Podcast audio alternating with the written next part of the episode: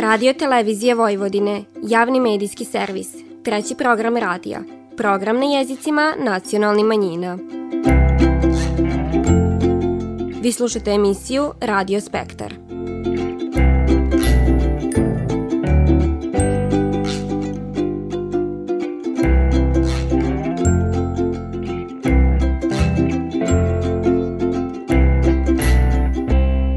Poštivani slušaoci, faljen Isus. Vi pratite program na bunjevačkom jeziku. Republička izborna komisija je protekle nedelje proglasila dvije liste za izbor Nacionalnog savita bunjevačke nacionalne manjine.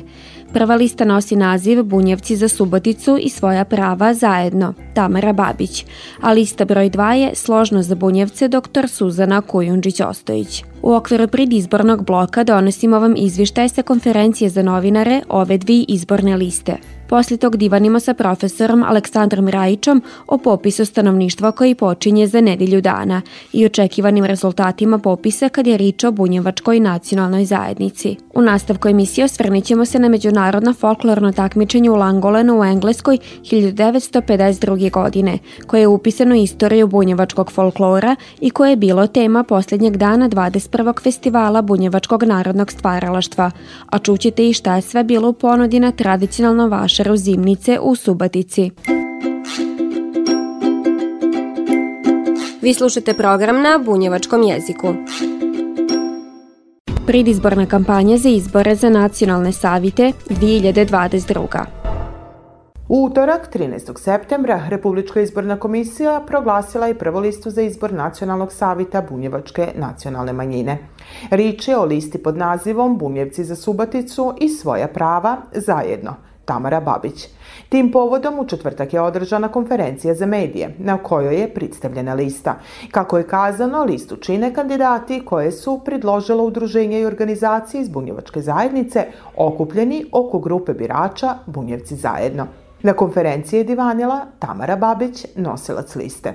Udružili smo se zajedno da sačuvamo i unapridimo sve što je u prethodnom periodu e, postignuto u oblasti kulture i tradicije bunjavaca, u oblasti informisanja na bunjevačkom jeziku i u svakodnevnoj upotrebi bunjevačkog jezika ko maternjeg jezika bunjevaca. Smatramo da su izbori slobodni i da na izborima treba da učestvuju svi koji smatraju da mogu doprineti kvalitetnom radu novog saziva Bunjevačkog nacionalnog savita.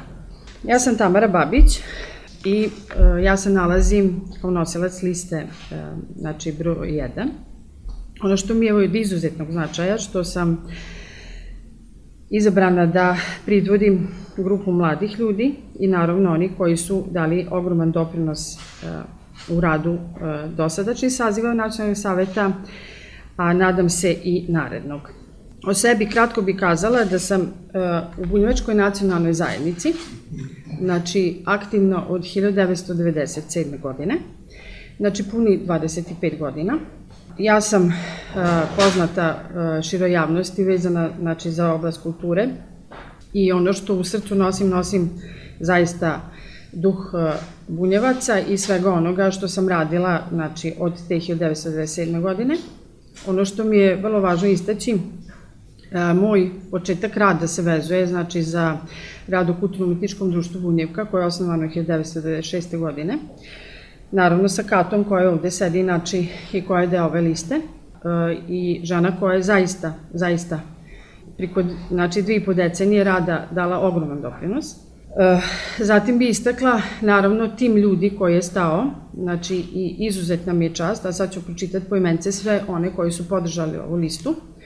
Znači, pored mene koja sam broj 1, znači broj 2, znači gospodin Boris Bajić, gospodin Dragan Kopunović, naravno Mirko Bajić, Stanislava Lutkić, Kata Kuntić, Siniša Tikvicki, Ksenija Stojičić, Stela Bukvić, Petar Ivković, Marijana Kuntić, Denis Vukmanošimokov, Branko Cvijan, Ivona Balažević, Slobodan Kovačević, Stanislava Babić, Marija Buljovčić, Franjo Šačević i Dagutin Gorbonajić. ono što je važno istaći i iz razloga što sam ja pristala ovaj, da budem na čelu ove liste je upravo što imamo jedan ozbiljan mlad podmladak Mi želimo, znači, u novom sazivu Bunjevačkog nacionalnog savjeta, znači da damo nove snage, da sa svojim radom, naravno, svi oni koji su do sad radili, znači da nastave dalje da rade još bolje, a svi oni koji će, naravno, se dati prilika da budu deo jedne nove priče, znači mi želimo novu snagu i da naravno sačuvamo sve ovo što je do sada urađeno. Naravno, uh, ono što je pri godinu dana bunjevački jezik uveden u službenu upotrebu, nama je na, znači, na ponos i na čast. I naravno naša lista, kao i što je nosi naziv, Bunjevci za Suboticu i svoje prava zajedno Tamara Babić. Listu pod nazivom Bunjevci za Suboticu i svoja prava zajedno, Tamara Babić podržalo je ukupno 11 udruženja. Udruženje građana Bunjevačka kasina, Kulturno-mitničko društvo Bunjevka, Etno kuća Kuntić, Udruženje građana Bunjevački omladinski centar, Udruženje građana Bunjevci Ljutovo, Bunjevački kulturni centar Novi Sad, studenti Bunjevačke kuće u Novom Sadu, redakcija lista za mlade Bocko, Udruženje građana Bunjevački medija centar Sombor i Udruženje građana Bunjevački medija centar Subotica. Predizborna kampanja za izbore za nacionalne savite 2022. U sredu 14. septembra Republička izborna komisija proglasila je i drugu listu za izbor Nacionalnog savita Bunjevačke nacionalne manjine. Rič je o listi pod nazivom Složno za Bunjevce dr. Suzana Kujundžić-Ostojić, koju je predložila istoimena grupa birača. Tim povodom održana je konferencija za medije na kojoj je predstavljena lista. Kako je kazano, naziv liste predstavlja način na koji kandidati s liste žele raditi u novom sazivu savita. Na konferenciji se medijima obratila Suzana Kujundžić-Ostojić, nosilac liste. U prethodne četiri godine borili smo se za bazična prava. Uspili smo da bunjevački jezik ne samo proglasimo jezikom, nego da postane i službeni u Varoši Subotice, zatim iz oblasti kulture, iz oblasti informisanja, obrazovanja, u svim tim oblastima di god da, da se provlačio jezik kao taki, a jeste, uspili smo puno i uradili velike stvari. Šta je ono što želimo uraditi u naredne četiri godine? Prije svega borit ćemo se i nastaviti da se borimo za ukidanje dokumenta iz 1945. godine. Što se on duže ne sklanja, samim tim je pokazatelj da je to izuzetno bitno i važno za opstanak našeg identiteta. Zatim, borit ćemo se da konačno nacionalni savjet i ne samo on, nego i sva druga udruženja koje funkcionišu i rade kod nas imaju svoj dom, odnosno svoju kuću. Borit ćemo se i za prava, odnosno kroz radne timove za poljoprivredu, stočarstvo, zanatstvo i tako dalje, da okupimo sve one naše pripadnike zajednice koji se bave određenom dilatnošću, dilatnošću i da pokušamo da im pomognemo i da u tom ne, ne samo da ih okupimo, nego prosto da dođu do određenih sredstava, jer to radi i Mađarska i Hrvatska nacionalna manjina na ovim prostorima, pa to moramo raditi mi. Ono što još želim da kažem jeste da sve ovo što smo naveli i mnoge druge stvari poput radnog tima za omladinu, za prava žena i tako dalje, sve je ono što, što nas očekuje. Međutim, da bi se svi ovi planovi uradili, Nema puno vremena. Mi smo zajednica koja je mala brojčano i prilično stara i ukoliko se budemo opet samo okretali oko sebe, raspravljali o nacionalnom savjetu, nećemo stići ni dokle. A onda imamo odgovornost da odgovaramo i ispred svojeg naroda. Drugi kandidat s liste broj 2 za izbor Nacionalnog savjeta Bunjevačke nacionalne manjine, Veljko Vojnić, istako je da listu čine kandidati koji su u stanju nastaviti dosadašnji rad savjeta. A to je da ćemo nastaviti izradu užbenika i izradu dokumentacije za vraćanje statusa koji nam pripada, obzirom da je u prethodnom periodu bilo asimilacije bunjevaca, pogotovo 45. pa do 90. godina. Sada se ta situacija uveliko menja. Mi takođe želimo i da se zauzmemo, kao što smo se i do sad zauzimali, u saradnji sa našim bunjevcima u Mađarskoj, da se izradi i da se postigne da i bunjevci u Mađarskoj budu priznati kao nacionalna minjina. I na tome ćemo svi na ovoj listi zdušno raditi i mogu da kažem da mi uveliko imamo kontakte sa svim mestima i sa svim bunjevcima u Mađarskoj. Na konferenciji se obratio i kandidat koji se nalazi na trećem mistu, Dejan Parčetić. Ovako složni na listi broj 2 mislim da smo dodatna kombinacija i napokon više se ne delimo na Bunjevce iz Subotice, Bunjevce iz Sombora, Bunjevce iz Novog Sada, nego složno kažemo da u budućnosti samo ovaj način udruživanja, odnosno na ovoj listi, može da donese kvalitet našim bunjevcima afirmativno, a i svakako u svim drugim oblastima koje, s kojima radi bunjevački nacionalni, da ne govorimo o kulturi i tako dalje. Listu pod nazivom Složno za bunjevce dr. Suzana Kojundžić-Ostojić podržalo je deset udruženja. Ustanova kulture, Centar za kulturu Bunjevaca, Bunjevačka matica, Udruženje građana Bunjevačko kolo, Kulturno-umitničko društvo Aleksandrovo, Kulturno-umitničko društvo Železničara Bratstvo, Bunjevački edukativni istraživački centar Ambrozije Šarčević, Udruženje građana Bunjevačka vila, Bunjevački kulturni centar Subotica, Udruženje građana Bunjevci i Fondacija Mio Mandić. Pridizborna kampanja za izbore za nacionalne savite 2022. Vi slušate program na bunjevačkom jeziku. Za nedelju dana Srbiji predstoji najmasovnije i najkompleksnije statističko istraživanje, popis stanovništva, domaćinstava i stanova.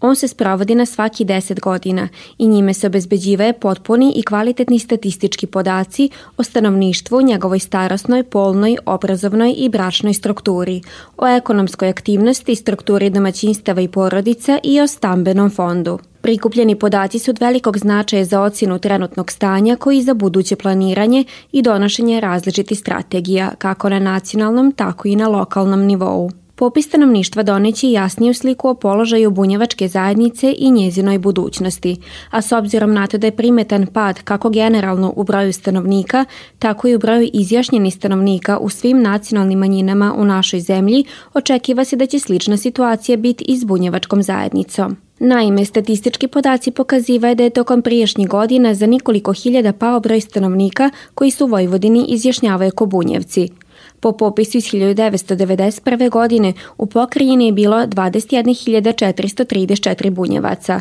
2002. godine bilo je 19.776, dok je po popisu iz 2011. godine bunjevaca u Vojvodini bilo 16.469, odnosno 16.706 na nivou cile Srbije. Da ima razloga za brigu smatra profesor Aleksandar Rajić, koji se između ostalog bavi statističkim istraživanjem bunjevačke nacionalne manjine.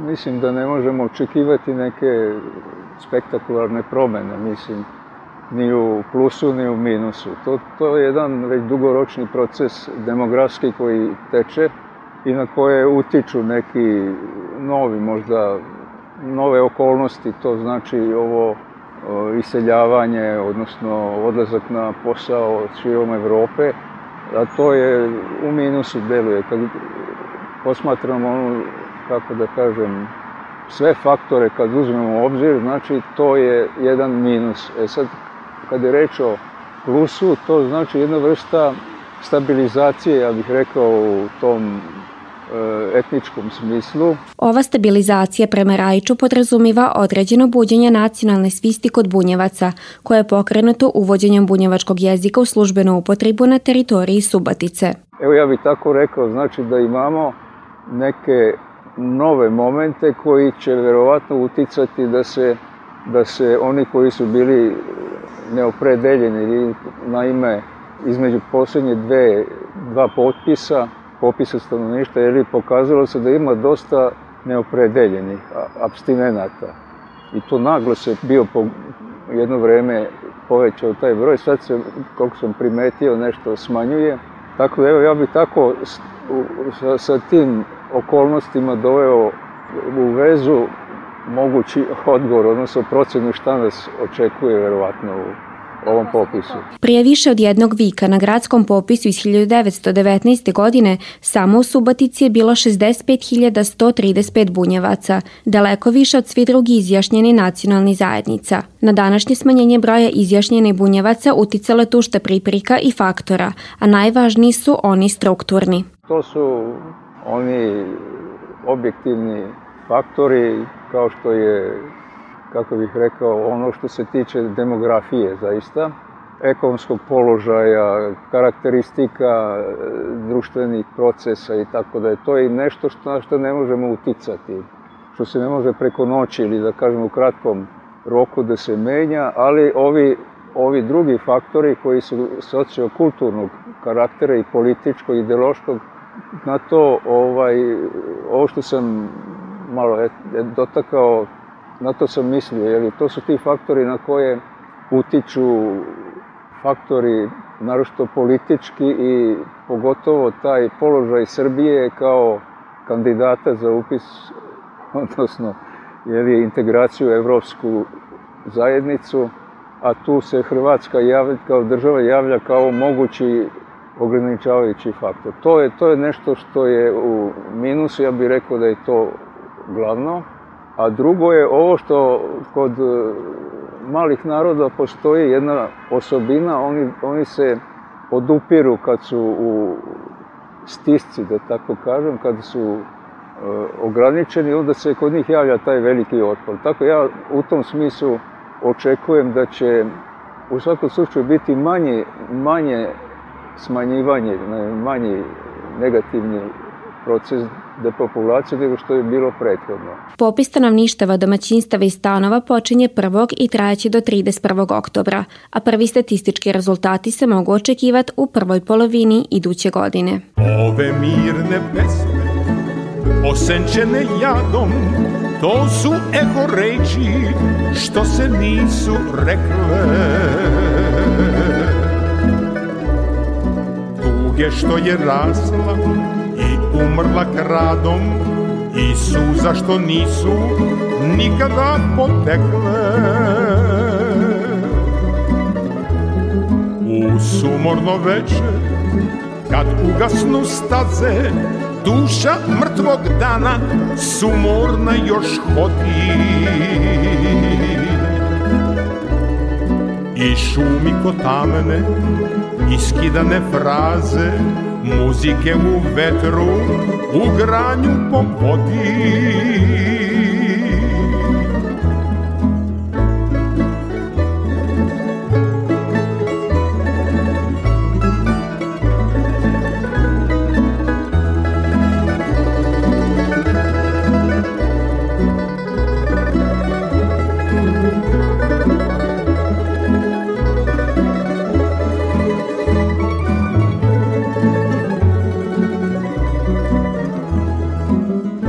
Se javi eho nepamćenog jada i bol neke davno prebolele rane.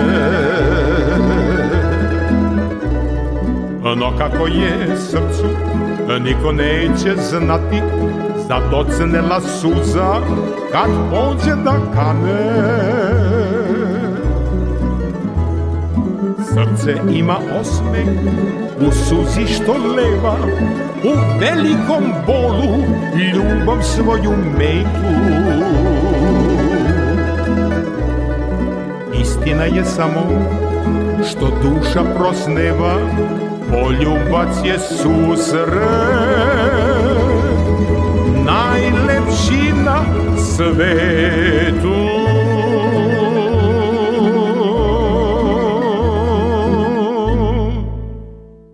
Međunarodno folklorno takmičenje u Langolenu u Engleskoj 1952. godine.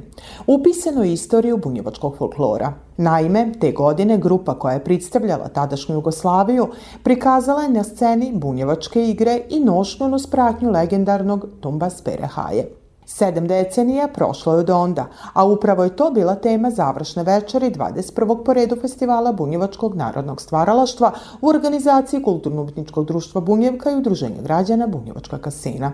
Programu koji je u prošli četvrtak upriličen tim povodom na sceni Jadran Narodnog pozorišta u Subatici pod nazivom Bunjevačka svitska slava Langolen prisustvovala i kadgodašnja članica Kulturno-umetničkog društva Železničara Bratstva Ana Bajić, jedna od oni koji su te 1952. godine pošli put Engleske. Bilo je i iz drugi, bilo je iz proletira, ali bilo je i iz Ivan Goran Kovačića, jedna ženska, tako da je to bilo birano i onda eto, ja sam upala i išla sam ja. I koliko je trajao taj put? Kad ste krenuli? Kad ste se vratili?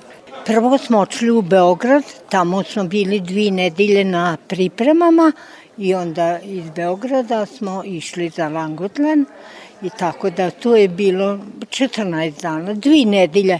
Tako da, znate, ja sam bila seljačko dite i onda kuruzi se sadili. A ja otići, a treba kuruza sada.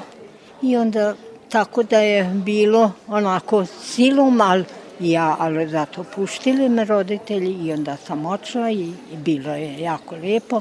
I onda smo bili u Langotlenu i onda smo tamo išli na, bilo je stan određeno koje di, i onda sam ja, imam ja i slike i sve što di smo bili i tako da jako je bilo lepo. Pripostavljam da su to, da kažemo, lipa sićanja. Koliko ste onda imali godina kad ste išli? 19 sam napunila, u 20 sam, a sad sam 91.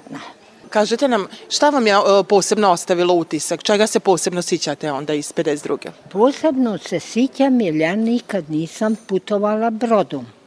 Naravno, priko, mi smo išli preko Lamanša i onda preko Lamanša, ne znam, to ne sićam se kak, do koje grada smo išli i onda smo prištili na brod.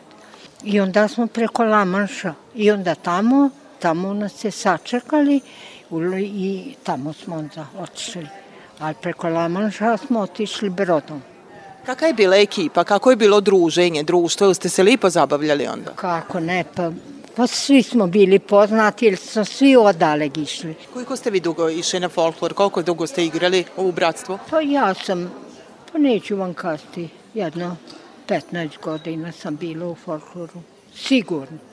Program je pred publiku donao isto imeni dokumentarni film, a svoj doprinos dali su i članovi kulturno-umetničkih društava Bratstvo, Bunjevka, Aleksandrovo i Bunjevačkog kulturnog centra Tevankut, te Narodni orkestar i muzički kvartet pod upravom Vlastimira Stanimirovića. Zadatak da ožive slavu bunjevačkog folklora u Langolenu dobili su članovi bratstva, koji su na scenu izneli nošnje i igre koje su 1952. godine prikazane i u Engleskoj, gdje je osvojena zlatna medalja, jedna od najveći u istoriji ovog subatičkog društva.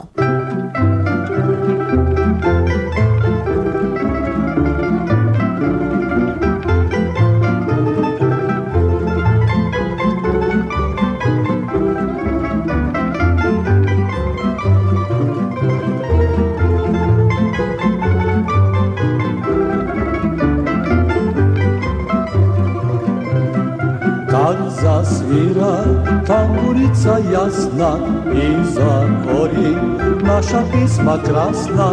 Od miline srce mi uživa moj buljevče još ne ima živa. Od miline srce mi uživa moj buljevče još ne ima živa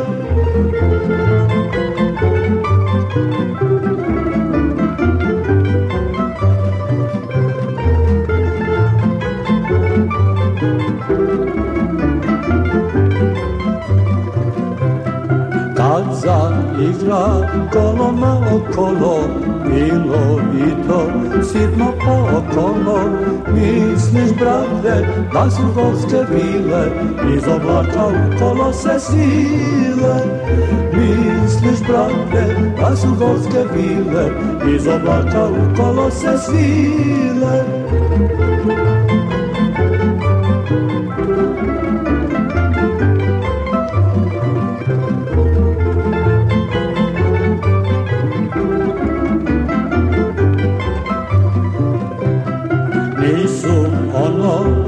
oblaka bile, već bunjevke naše se je bile, kad zaigra u kolo se vaća, misliš nogom zemlju ne dovaća. Kad zaigra u kolo se vaća, misliš nogom zemlju ne dovaća. Tradicija ostavljanja zimnice, sudeć bar po prošlonedeljnom vašaru zimnice održanom na Kvantaškoj peci u Subatici, još uvijek je rezervisana za starije generacije, a i prodavci i kupci slažu se u jednom. Cine ovogodišnjeg roda, iako više od lajnski, su realne. Ponuda zadovoljavajuća s obzirom na sušu, dok je kupaca bilo manje, na što je svakako uticalo i vrime tog dana. U nastavku komentari prodavaca Miloša Rakića i Nandora Ladockija. Sad trenutno paprika, krastavac, e, mi imamo počele grožđe, tako danas je vašar, ali nešto vreme baš nije na, na ruku i tako da šta da kažem, prodaje nije baš neka. Danas kupuje krompir najviše, jabuke ide, paradajz, šljive i paprika. I čak i šargareta. Pa cena je momentalno jabuka 80-70 dinara, par, šljive 80 dinara, luk 40 dinara, krompir 60 dajemo. Najtraženija je bila paprika, kako ona za pečenje, tako i za turšiju. To potvrđiva i Čedomir Pađin iz Tavankuta. Ona ima dobru boju, no međutim nije dobila svoju uh, veličinu, krupnoću i sad ovo doba je otprilike neko treće, četvrto branje i nema toliku iskreno debljinu. Najbolja je ona prva paprika gde ima debljinu, a što se tiče ajvara, najbolja je kurtovska kapija, jer ima suve materije i lako se napravi ajvar, lako se ukuva i tako. U divanu s kupcima saznajemo da je med njima najveći broj oni koji u svojim subotnjim obavezama redovno obalaze i kupuju na kvantašu, te su i vašar zimnici iskoristili za nabavku voća i povrća u tu naminu. U svojim zahtevima su razumni, te svoju nabavku brzo i obave. I dok su jedni kupovali već ukišeljeno povrće, drugi su ipak odlučili uraditi to sami. Dođe rad paprike, dođe malo rad grožđa, krompira, kupusa, šta, šta, šta treba, mora biti ovako, ne može biti jeftinije, jer i oni ljudi nema du, nema da ni za ovo ovaj, ne pokriva do troškove. Paradaj smo ostavljali, ostavljali, ostavljali smo već ljute, ove tavankutske paprike, ta francuska salata, to, to još ne, i turšija obavezno i obavezno prokole, a to još nismo zakasnili, mislim da će to biti još ovaj, kupusa malo kasnije. Tradicionalni vašar zimnice, 21. po redu, održan je proteklog vikenda na Kvantaškoj peci, mistu koje subatičani vezuju za dobru ponudu friškog voća i povrća.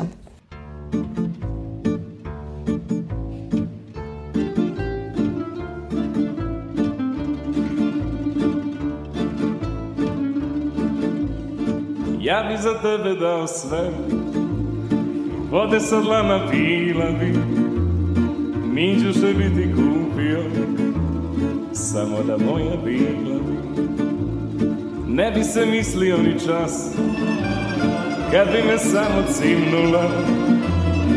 Ne bi se mislio ni tren Kad bi mi namignula. A ti se ne javljaš Sve zaboravljam I poklanjaš mi ne A dao bih ti sve A ti se ne javljaš. Sve zaboravljam I poklanjaš mi ne. E, A dao bih ti sve.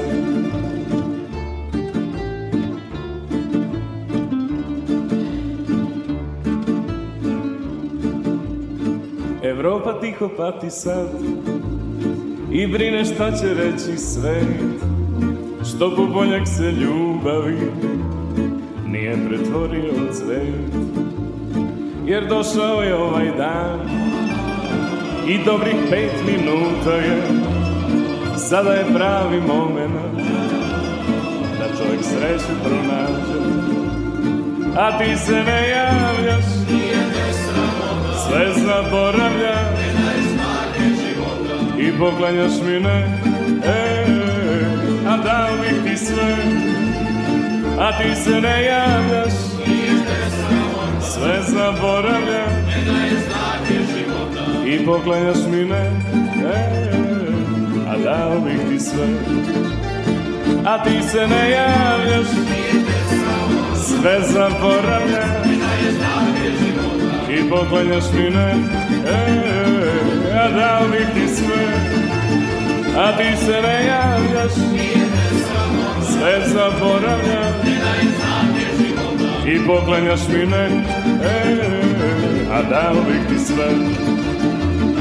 A dao bih ti sve